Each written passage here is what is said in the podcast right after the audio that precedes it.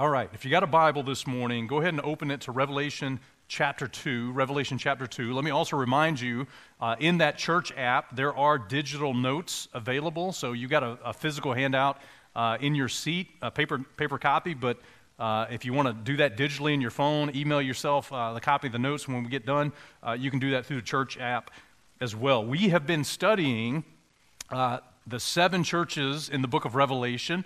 I want to just thank Corey Carter for preaching last week. I heard he did an awesome job. Really appreciate him stepping up and taking the opportunity. And I had a great trip in Florida last week visiting some ministry friends, and I'm glad to be back and be back in Revelation this morning. So Revelation 2, we've been working through these seven churches, and every step of the way we've said that these seven churches in Revelation were, number one, historical churches. They were real churches that existed in the first century that had real challenges, just like this church exists and has real challenges. They were full of people that loved God, loved the Word of God, and yet Christ had specific things to address to each of these seven local churches, but these seven churches are also seven types of churches that have existed through all of church history. As a matter of fact, I think if you looked at from the book of Acts to the rapture of the church, only seven types of churches have ever existed, and we would fall into one of those seven types of churches. The question is, which one of these churches best reflects who we are, and what do we need to hear from the Lord concerning our church? Number three, these seven churches represent seven periods of church history. And so as John is writing this from the revelation of Jesus Christ, he's standing on the day of the Lord, and he's tasked to write the things which have been, which is the past. And so from John's vantage point, and again, if you're new this morning, there's some catch-up maybe in the previous messages that would help set what we're saying this morning.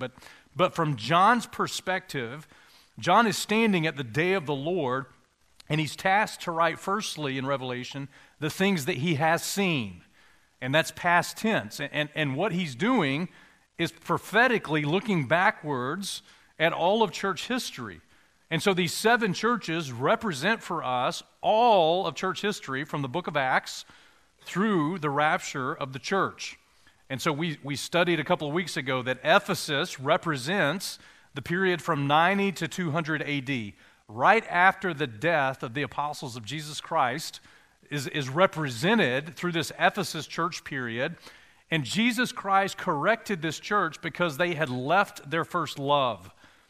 And so right out of the gate, we see historically that the church of Jesus Christ moved away from some things. They moved away from the Word of God and love for the Word of God. And listen, Ephesus did a lot of things right. As a matter of fact, if you were looking for a church, that would be the type of church you would want to land in.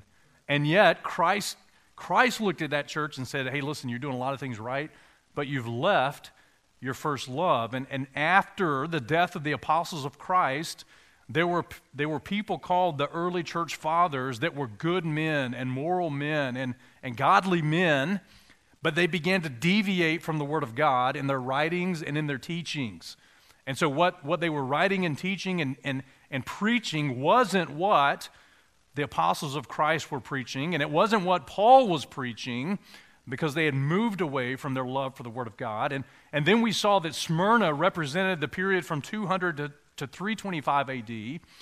And when Christ addressed this church, he had no correction to it. And as we look at it historically, I think the reason that Christ didn't have anything negative to say against this church is because they were called to be faithful to the death. And what was happening was it was a great time of persecution against true believers in Jesus Christ. As a matter of fact, if you read a little booklet, it's not little, but it's a booklet called Fox's Book of Martyrs, you begin to see that around 200 AD, there was significant persecution against the church through Roman government, through all kinds of different persecutions. There were seven Roman persecutions that we mapped out in history. And listen, people that just believed what you believe and what I believe were just martyred for their faith because they just believed what God's Word said. And so as we study that, and we study what Christ said too, but also what he didn't say to that church, he had no correction for that church, because many of them gave their life just because of what they believed about the Word of God and their stance on Christianity. And then the last couple of weeks, we've been studying the church of Pergamos. And we said that historically, Pergamos was a key city in the Roman Empire and in the Roman government. This became a place where Satan set his seat. In other words, we see not only in church history the working of the gospel moving through history, but we see the working of Satan coming against biblical Christianity. Even in the church of Ephesus, when we read that in Revelation chapter 2, there were false apostles in Ephesus. And then when we got to Smyrna, Satan had a synagogue in Smyrna. And now we get to Pergamos, and again, this is all previous messages, but Satan has actually set up his seat in Pergamos. And so Satan has developed a religious and a political system that's coming against biblical Christianity. And so this city that we're studying, and we'll finish it today by God's grace, is a key city in your Bible, and it's a key city in church history. And so Christ addresses this church as Pergamos. He reveals himself to this church in verse 12 as he that hath the sharp sword with two edges. And what we see in each of these seven churches is that Christ gives some information about the church, but then he gives information about himself. And each church, when Christ reveals about himself a characteristic or a key fact, it's what that church needed to overcome what they were experiencing. And so Christ reveals himself to the church at Pergamos as he that hath the sharp sword with two edges. Now, those of you that have been a part of our church for any amount of time, what is the sword that has two edges in Scripture? What is it? It's the Word of God. And so Christ wants this church to know that he is the one that has the two-edged sword, the Word of God, and he commended this church for a lot of things. This was not this was not like the church of Laodicea that we'll get to in a few weeks. This was a church, listen, that dwelt in a place where Satan's seat was. They labored because Christ said, I know thy works. They were loyal, because Christ said, you've held fast my name. But the problem is they didn't hold fast God's word. And you see that the thing from Pergamos that we can learn is it's easy to claim the name of Christ and to hold fast his name. Yeah, I'm a believer in Christ, and we should be. We should all come to the place where we acknowledge our sin and come to Christ for salvation. But listen, and listen, there's no sweeter name under heaven, man, given among men whereby we must be saved. It's the name of Jesus Christ that, I remember the day that someone preached the gospel to me and I responded and put my faith and trust in him. Listen, this church held his name. The problem is they didn't hold his word. And the problem is in this church, and we'll see it in just a second, what began to happen was false doctrine began to creep into this church. And we need to learn from that example that doctrine matters. Christ commended this church for holding his name, even in the midst of suffering, even when one of their own was martyred. But then he corrects them because they were having people within their church holding false doctrine. And so the correction, and this is again all review, the correction was against two doctrines in this church. Number one, Christ called out the doctrine of those that hold the doctrine of Balaam. And we studied the Old Testament story of Balaam, how he was a false prophet, and he sold out to Balak, this Gentile king. He sold out to him how he could make sure the nation of Israel was cursed by God. You see, he actually got hired to curse the nation of Israel in the Old Testament, but every time he tried, God said, you can't curse them. They're my chosen people. They're blessed. And so, you know, Balaam, what's Balaam going to do? He wants the money. He wants the wages of unrighteousness. So what he does is he teaches Balak, hey, if you can just get the nation of Israel, God's people in the Old Testament, if you can get them to commit fornication, and if you can get them to eat things offered to idols, you won't have to curse them because God himself will judge them. And that's what he did. That's what Balaam did. And what we said was, in the church of Pergamos, there were still people holding this doctrine of Balaam, which is an anti-Semitic doctrine. And not only were they holding that doctrine, but they were holding the doctrine of the Nicolaitans. And the doctrine of the Nicolaitans creates a priest class or a separation in the body of Christ. In other words, there would be people that would appear to be superior in the church, and other people would be lesser in the church. The name Nicolaitan literally means to conquer the laity. Well, how did all of this happen? Well, it happened because this church didn't hold the Word of God. That's how it happened. They held Christ's name, but they didn't hold the Word of God. And because they didn't hold the Word of God, they didn't have right doctrine in their church. And again, we're trying to use this as an example for us. What a church believes matters. Let me say it again. What a church believes matters. And what that means is what you believe matters. And listen, there's a lot of people in this room that would say, you know what, I'm a believer in Jesus Christ.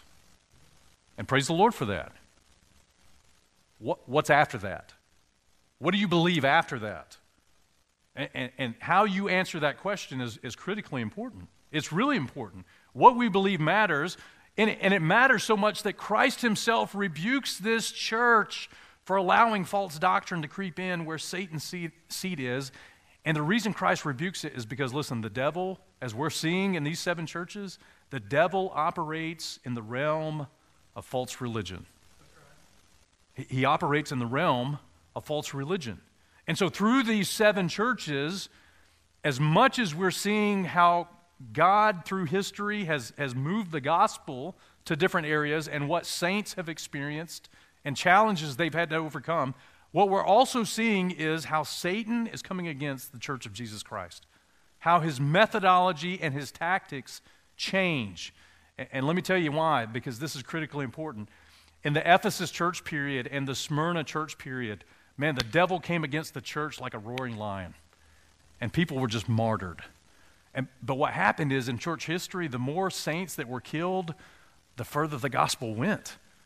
I mean, the greater the persecution, the greater the reach of the gospel got into the world. And so Satan looked at that and was like, hey, this isn't working. And so he changes his tactic. And this morning, as we study the last lesson in Pergamos, we're going to see how he changed his tactic so significantly that, man, he created perfectly a false religious system to come against and to counterfeit the true biblical Christianity. Okay, so here's what we're going to do this morning, and you probably are looking at that sheet of paper saying, man, it's a bad day. We got two sides of this note thing. I didn't pack a lunch today, and we're looking at the clock. How are you going to do this, Jay? We're going to do it by getting in it, all right? So let's get in it. Look at Revelation chapter 2, verses 12 to 17. Let's read the text, and then we'll get right into the blanks. The Bible says in Revelation 2, verse 12, and to the angel of the church in Pergamos write, these things saith he which hath the sharp two-edged sword with two edges, I know thy works, where thou dwellest, even where Satan's seat is, and thou holdest fast my name, and hast not denied my faith, even in those days when Antipas was my faithful martyr, who was slain among you, where Satan dwelleth. These are all things we just talked about. But I have a few things against thee, because thou hast them that hold the doctrine of Balaam, who taught Balak to cast a stumbling block before the children of Israel, to eat things sacrificed to idols, and to commit fornication. We talked about that also. So then also thou hast them that hold the doctrine of the Nicolaitans, which I hate. Okay, and we talked about that. Repent, or else I will come to thee quickly, and I will fight against them with the sword of my mouth. He that hath an ear, let him hear what the Spirit saith to the churches. To him that overcometh, I will give to eat of the hidden manna, and give him a white stone, and in the stone a new name written, which no man knoweth, saveth he that receiveth it. And I just want to remind you that Satan has set up his seat, and Satan is dwelling at this point in history in Pergamos. So if those of you that think the devil just hangs out in hell, waiting for people to die and enter into hell, God's telling you, no, he actually is not there yet.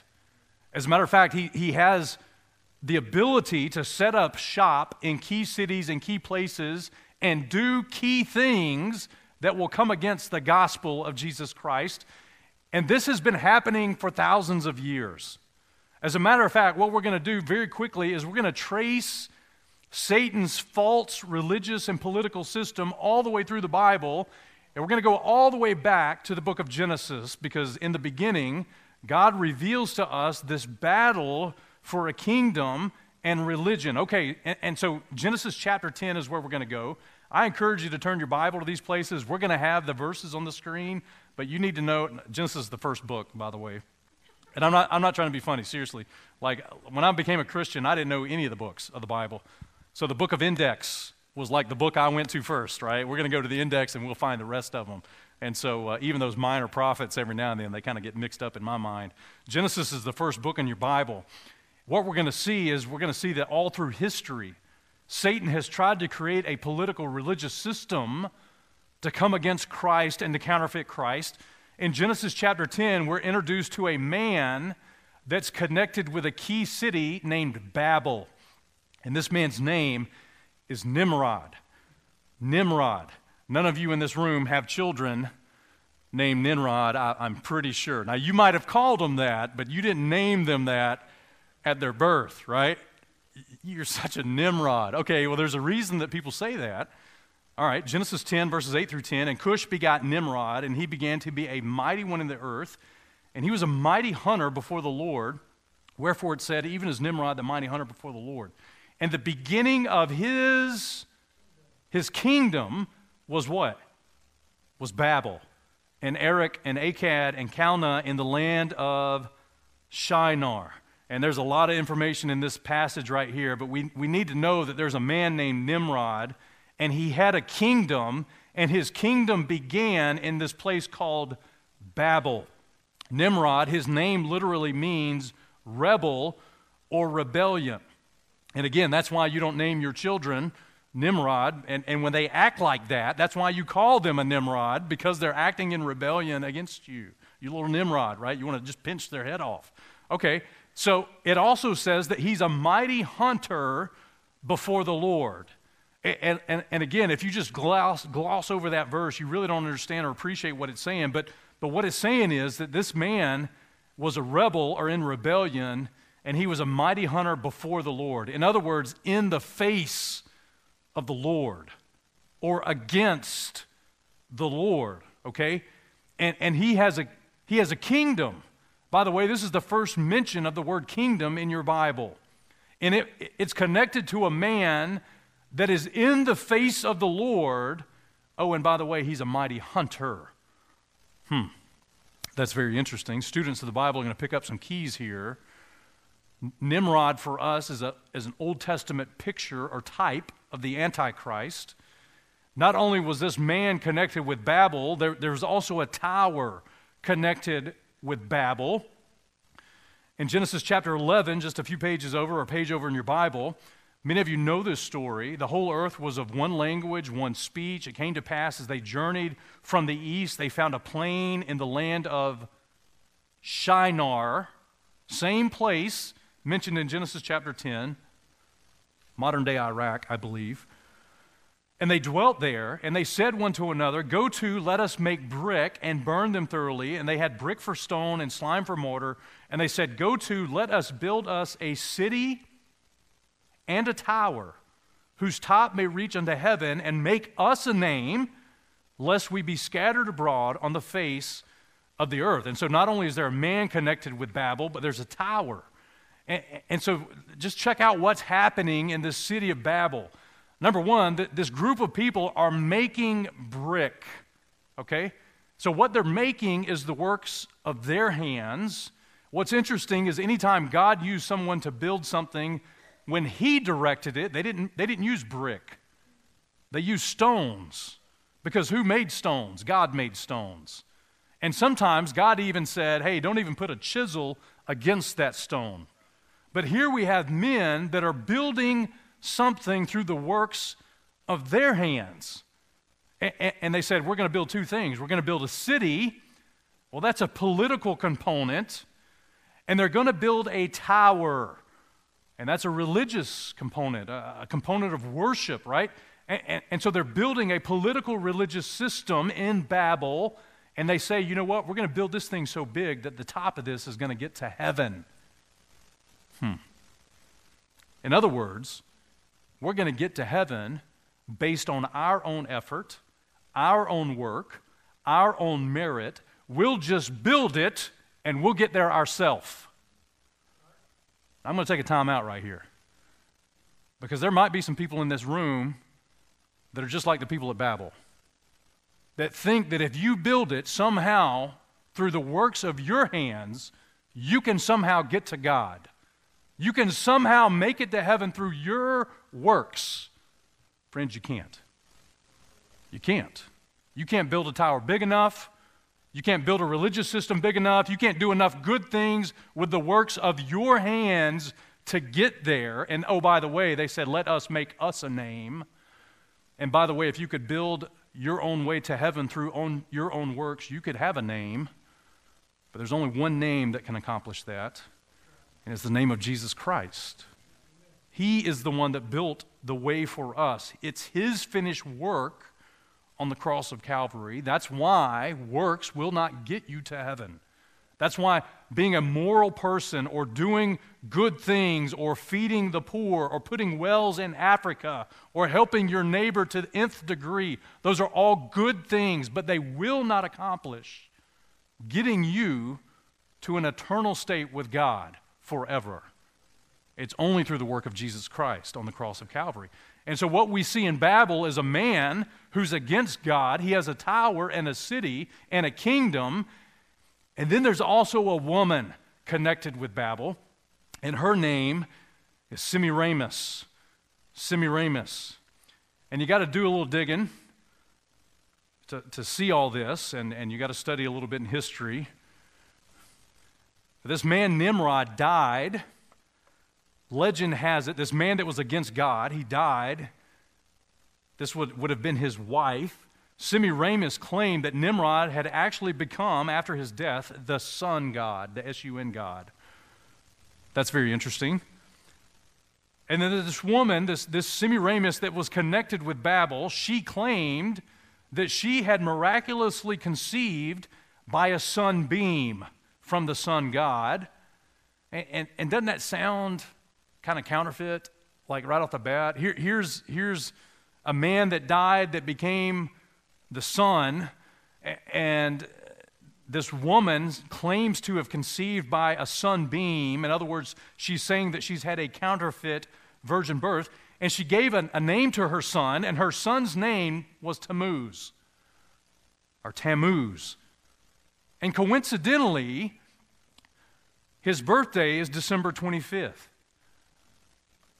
to coincide with the winter solstice, which, by the way, is always connected to the position of the sun in relation to the earth. And I know you're going to have to dig a little deep this morning and take some notes, but that's okay. So the winter solstice around December 25th or on December 25th is the longest day of darkness, and it's the longing or the wanting or the desire for the sun to return, right? And so that's what's happening.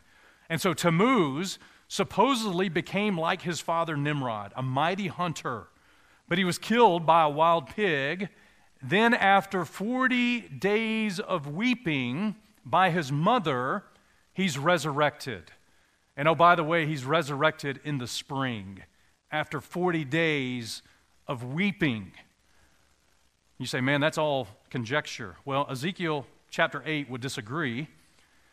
When we get to Ezekiel's prophecy, God calls out the nation of Israel for numerous things, but one of the things that he deals with in Ezekiel chapter 8 is this worship and abomination of people that are weeping for Tammuz. And so let me give it to you. Ezekiel chapter 8.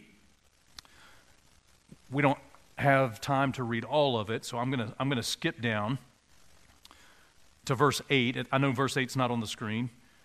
Just listen. Then he said to me, Son of man, dig now in the wall. When I digged in the wall, behold a door. He said to me, Go in and behold the wicked abominations that they do here. He's talking about the nation of Israel. So I went in and saw, and behold, every form of creeping thing, an abominable beast, and the idols of the house of Israel portrayed on the wall round about. And there stood before them 70 men of the ancients of the house of Israel. In the midst of them Jazaniah, the son of Shapan, with every man his censer in his hand. And a thick cloud of incense went up, and he said to me, Son of man, hast thou seen the ancients of the house of Israel do in the dark, every man in the chambers of his imagery? For they say, the Lord seeth us not, the Lord hath forsaken the earth. In other words, these guys are doing all this behind closed doors. And they're saying, God can't see us behind these closed doors. By the way, don't kid yourself. God is telling Ezekiel that they're doing this behind closed doors, and he says, hey, dig a hole through the door. And then Ezekiel looks through, he's like, oh yeah, they're doing what you said they would do. Okay. He sees behind your closed doors. So whatever you think you're hiding from the Lord, just forget it. You're not hiding it from the Lord. You're just not hiding it from the Lord. Okay. So he said to me, verse 13, turn yet again, and thou shalt see greater abominations that they do. Now, he's already listed some pretty rough things. And he says, what I'm about to show you is even greater abomination than what you've already seen. Then he brought me to the door of the gate of the Lord's house, which is toward the north. And behold, there sat women weeping for who? Tammuz. Man, what in the world? You see, the story is that the Semiramis, she claimed that Tammuz came back to life, but what she said was it wasn't really Tammuz that came back to life, but it was Nimrod that was alive in the body of Tammuz. In other words, not only do you have through this story a counterfeit virgin birth, but you have a counterfeit resurrection. And what you also have is a counterfeit manifestation of the Father that's in the Son, which according to the book of Timothy is the mystery of godliness, that God was manifest in the flesh. And so in Babel, you have Nimrod, you have a tower, you have a woman who now has a son that died and was resurrected. He was born on December 25th. He was mourned for 40 days. He was resurrected from the dead, but it was really Nimrod who was resurrected. The Semiramis also goes by the title Queen of Heaven and Mother of God. And oh, by the way, the story goes, upon her death, she turned into a dove. I mean, you can't make this stuff up. Okay, so why are we spending all the time this morning talking about this? Well, take your Bible and turn to Genesis chapter 3. Because Satan's false religious system can be traced all the way back to Babel and to Babylon, the Babylonian religious system. It was founded in Nimrod. It includes both a political and a religious component. It includes worship of a child and a mother. And oh, by the way, it began thousands of years before Jesus Christ was God in the flesh, born through a virgin named Mary. Satan counterfeited it all, and he counterfeited it through Babel. Now, Genesis chapter 3 and verse 15 tells you why. After the fall of man in the garden, when the Lord comes down and deals out the judgment in the garden for Adam and Eve's sin, he also gives a prophetic promise to the serpent. Verse 14, the Lord God said to the serpent, because thou hast done this, thou art cursed above all cattle and above every beast of the field. Upon thy belly thou shalt go, dust shalt thou eat all the days of thy life. I will put enmity between thee and the woman, listen, and between thy seed and her seed. And I want you to know that in Genesis chapter 3 and verse 15, right there, God promised that a virgin would have seed. Women don't have seed. We won't give the biology lesson this morning. All the parents in the room are like, thank you. Women don't have seed, but God promised that the seed of a woman was going to bruise Satan's head. Well, what we just read through this Babylonian system is a false counterfeit system of worship of a woman who claimed to have given birth to a child who died and resurrected and now is worshipped. It's Babylonian religion. It's paganism. So what happened? Well, we know as a result of the rebellion at the Tower of Babel, God scattered those people all over the earth, and God also confounded their language. And you guys know the story, right? And if you've ever traveled out of this country to another country and have ever experienced the difficulty of communicating in another language, you know, where's the bathroom? In whatever language. You know the struggle. Well, the reason why is because of Genesis 11. Because God scattered the nations. God said in Genesis 11, verse 7, "Let us go down and confound their language, that they may not understand one another's speech." So the Lord scattered them abroad from thence upon the face of the earth. They left off to build the city. And the name of it is called Babel, because the Lord did confound the language of all the earth. And from thence the Lord did scatter them abroad upon the face of the earth. Why did God do that? Because of what they were doing. Because of their rebellion and man, just false religious system that Nimrod and Semiramis developed in Babel. And so what happened is, listen, that mother-son worship, because God confounded their language and scattered them, well, they took it with them. And it doesn't matter where you go on this planet, and it doesn't matter what culture you land in, there is going to be some type of representation of a mother goddess and a son that's being worshipped. So in China, the mother goddess is called Xingmu. In Germany, she was called the Virgin Hertha. In India, she's called Indrani. In Syria, she's called Ishtar. In Ephesus, by the way, that's in the book of Acts, she's called Diana. In Egypt, she's called Isis and her son Osiris. In Greece, she's called Aphrodite and her son Eros. In Phoenicia, she's called Ashtar and her son was Baal. And in Rome, she's called Venus and her son is called Jupiter. But listen, at the end of the day, whatever it's called, man, it's the devil's religion. It is Babylonian. And it is a counterfeit to Christianity. So we took a minute to say, okay, where did this thing start? Now we need to go back to Pergamus and say, man, how did the devil get his foot in the church age and bring that religious and political system back around? Well, you're asking good questions, so let's do that. So now what we're going to do is we're going to trace Satan's political and religious system through church history. And we've mentioned this before, but you got a few blanks here. In Ephesus and Smyrna, when the devil came against the church, he came against the church as a roaring lion. 1 Peter chapter 5 and verse 8 tells us that we have an adversary, the devil, who is a roaring lion, walketh about, seeking whom he may devour. And so the devil came against the church as a roaring lion.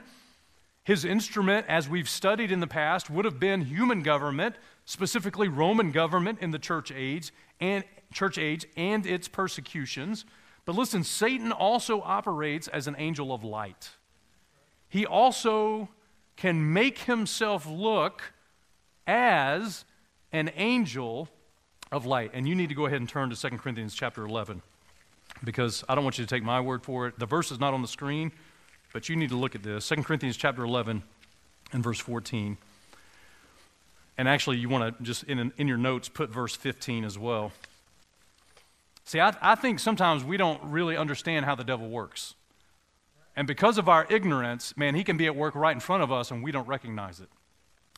It's easy to recognize when people are being martyred for their faith. That's pretty easy to recognize.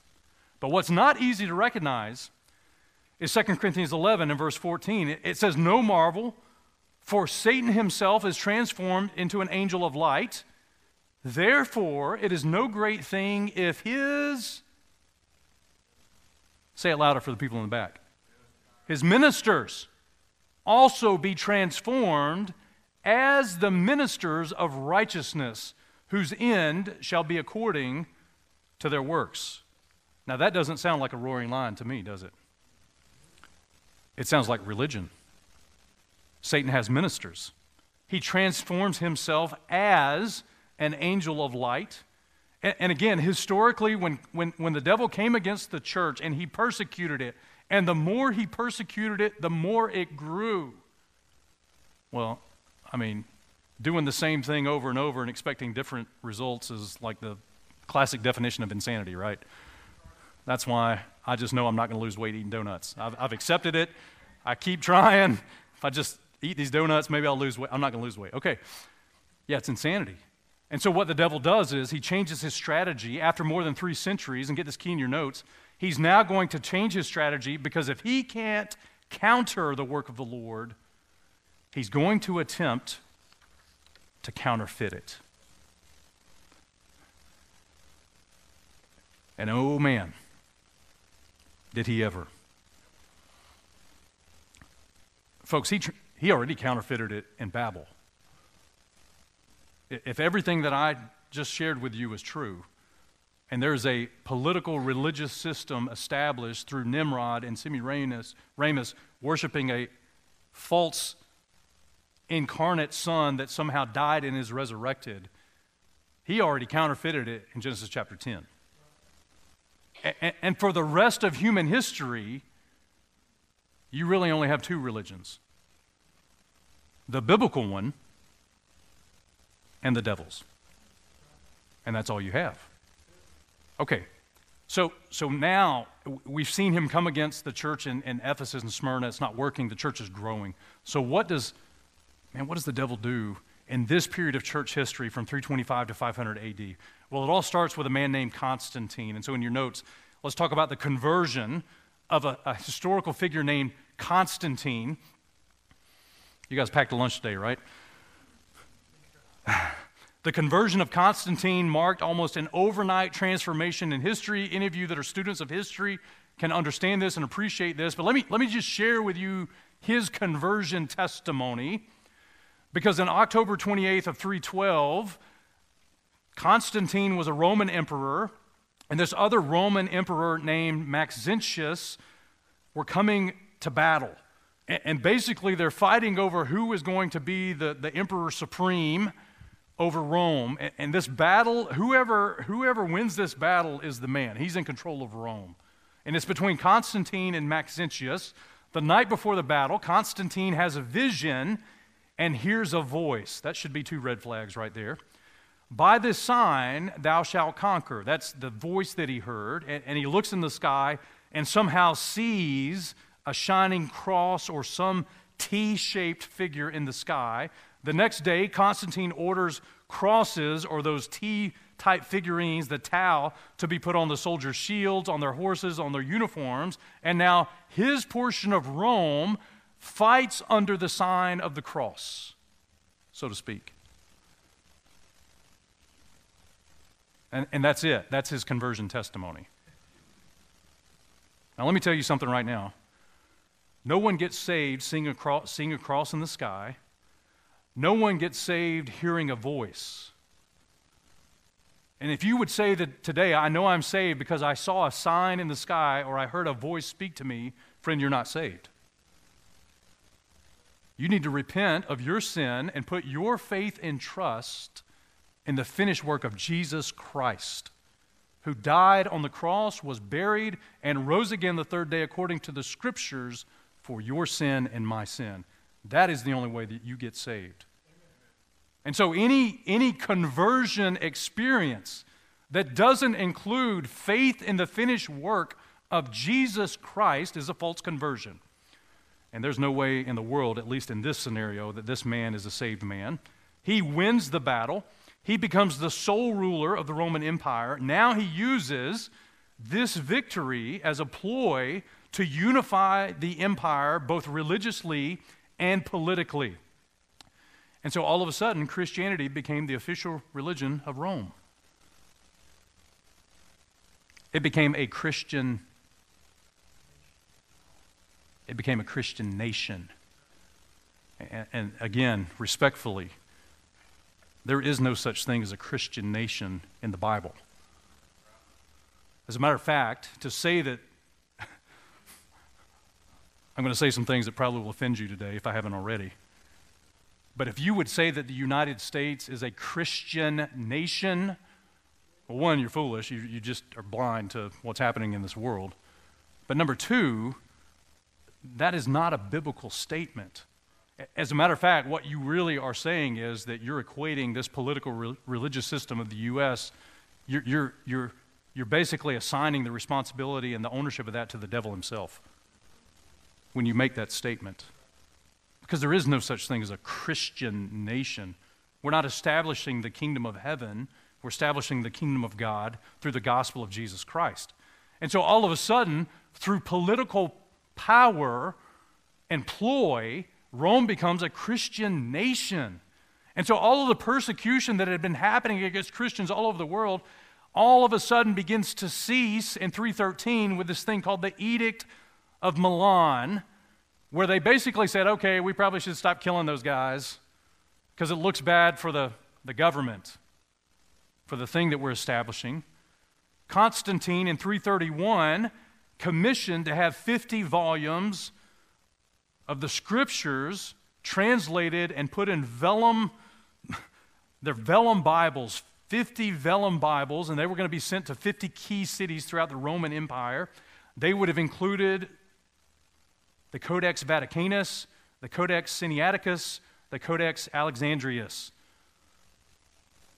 And if you have been through our ministry tools and training class, you kind of know that's not really the right manuscripts. Let me just tell you, the reason you have a Bible today is because men through history said no to Satan's counterfeit religious system. The reason you have salvation today is because men through history said no to Satan's counterfeit religious system.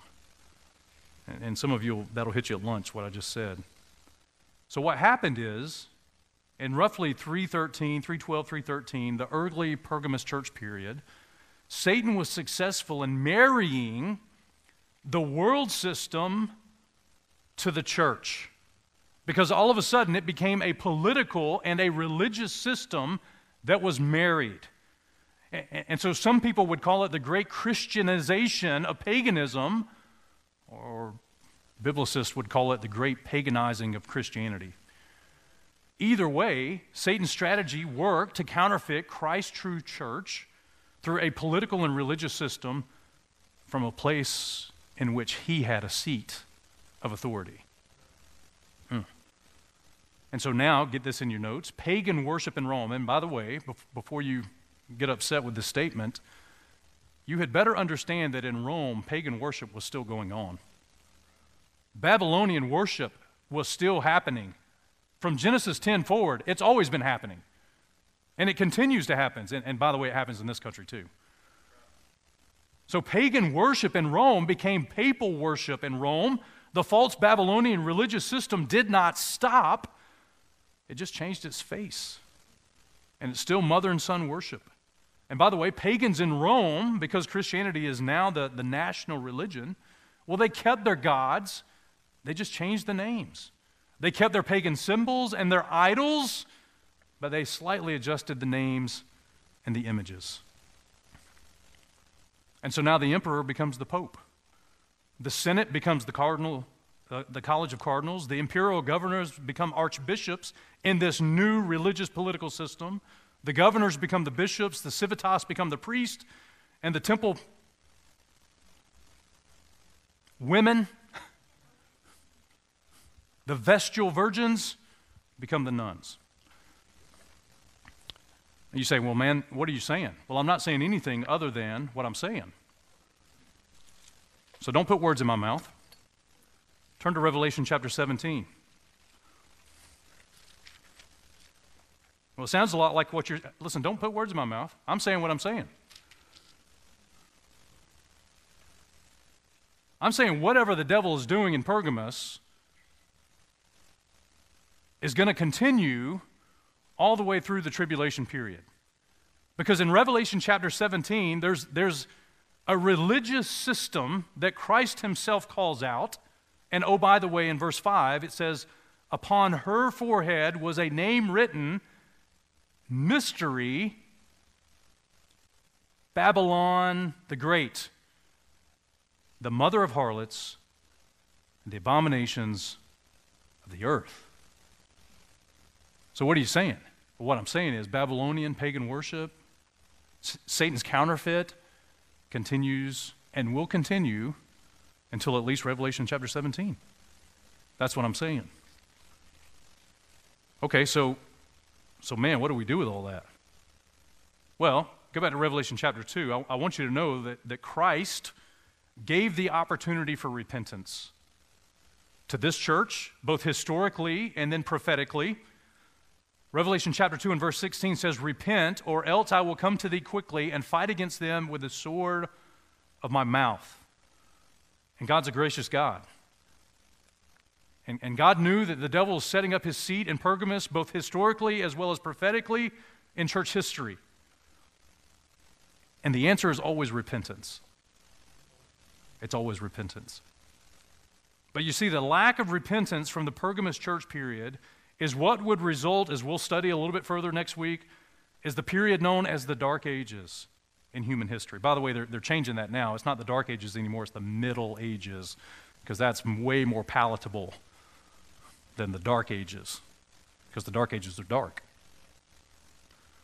The Dark Ages, full of evil, bloodshed, death, paganism. Ultimately, the Roman Empire would fall by the sword, just as Jesus promised in Revelation chapter 2 and verse 16. Okay, so what do we do with all that, history as well as application today? One, we need to know that Satan is alive and well. He has a religious political system, and whatever face it has, it's just a counterfeit to biblical Christianity. It's a counterfeit. And so God calls that church in Pergamus and challenges them to overcome that. Okay, look at verse 17. Let's see the challenge. I got a few minutes left, and we'll wind it down right here. "He that hath an ear, let him hear what the Spirit saith to the churches. To him that overcometh will I give to eat of the hidden manna, and will give him a white stone, and in the stone a new name written, which no man knoweth, saveth he that receiveth it." Okay. So knowing what we know, knowing how Satan worked in history, knowing that Babylonian mystery religion will be present all the way through and in the tribulation period, that means it exists today in whatever form, fashion, or face. What do we do with that? Well, number one, we're called to overcome. Okay, so practically, overcomers, number one, they're offered hidden manna. People that overcome this system and understand that the devil is, man, he's at work, and man, he can be a roaring lion, but he can also be as an angel of light. I need to be able to discern that. What does God say for me? Number one, you need the hidden manna.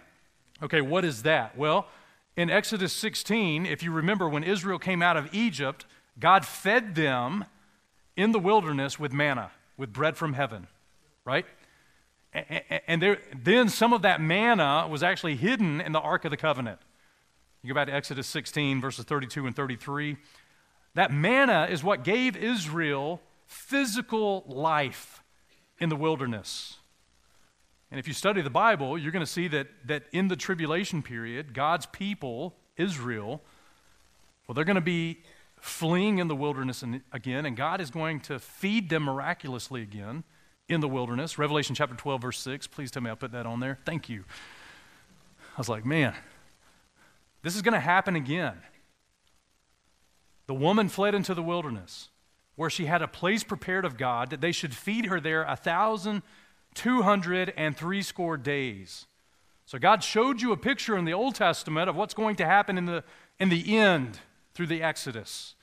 Israel's going to be fed for 42 months or 3.5 years. And if you do the math, you can figure that out. 30 months, 30 days to a month, you can figure that out. Okay, so doctrinally, God is showing us that's going to happen for Israel again. But practically, listen, you're not going to be in the tribulation if you're saved. So how do I experience what God has for me today? Well, you still need hidden manna to overcome. And so hidden manna, number one, is Jesus Christ. Because in John chapter 6, Christ himself said, "I am the living bread which came down from heaven. If any man eat this bread, he shall live forever, and the bread that I will give is my flesh, and I will give it for the life of the world." And so listen, Jesus Christ is the living bread to give you eternal life. And so number one, you need to come to Christ. If you want to overcome the devil's religious system and not be ensnared and entrapped and deceived by it, number one, you need to be saved. You need to receive Christ as your Lord and Savior. You need to put your faith and trust in His finished work, and He can give you spiritual life through Him. But number two, listen, that manna is a picture of Christ, but number two, that manna is also a picture of God's Word. Because listen, Israel in the Old Testament had to go out and every day search for it, and every day gather it, and every day they had to prepare it for themselves to sustain themselves. And I'm just telling you, listen, what you need in Pergamos is not just the name of Christ, but you got to learn to hold His Word. You see, the Word of God is able to sustain you in times of tribulation, in the midst of false doctrine. It is able to strengthen you. But listen, church, man, that's easy to say from a pulpit. But you got to get in this book. And it's hidden in here. It's hidden. I wish it was just as easy as opening the Bible and, you know, sleeping with it over your head or over your heart to be spiritual and somehow through osmosis. Oh, Lord, thank you for the promises. Okay, no, that's not the way it works. It's hidden, which means you got to go get it. You know, that thing in the manna in the Old Testament, that family had to get that family's own manna. And their manna wasn't sufficient for the family next door, for the guy next door. It's a personal want and desire. It's a personal search and study. Proverbs 25 and verse 2 says it's the glory of God to conceal a thing. Listen, but the honor of kings is to search out a matter. In other words, man, you know, most of you know in this church that we have the opportunity to rule and reign with Christ in His kingdom. Well, if you want to be a king, you better learn to search out some things. 1 Corinthians chapter 2 and verse 7 says, we speak the wisdom of God in a mystery, even the hidden wisdom, which God ordained before this world unto our glory. And listen, whatever your circumstance is this morning, the answer is always Christ and His Word. That is always the answer. What do you need to overcome the devil's whacked out religious system and political system? And by the way, if you don't think the devil's in politics, you haven't been paying attention either. What do you need to overcome that? You need Christ and you need His Word.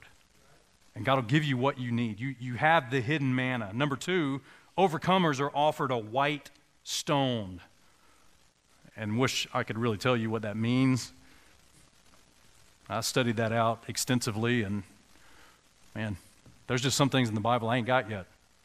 Now historically, or you know, if you study guys that are well-respected, well-read, they're going to say that in ancient times, if someone was standing before a judge, the verdict was delivered through a white stone or a black stone. White stone being innocent, black stone being guilty. And again, that's just a historical application or devotional application. I can't find that in the scriptures. You could say that when a man is saved, he's acquitted. He's found not guilty of the charges laid against him. And that's true if you know Christ. I don't know exactly what that white stone is. Number three, overcomers are given a new name. And man, this is powerful. We can find some scripture to support this. That new name, when you go back to the Old Testament, doctrinally, Israel's names were written on stones, and they were bore on the high priest's garment.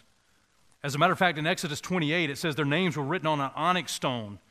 And on that onyx stone were the names of the children of Israel, 6 of their names on one stone, 6 on the other stone, according to their birth, which means that their birth is what gave them a new name.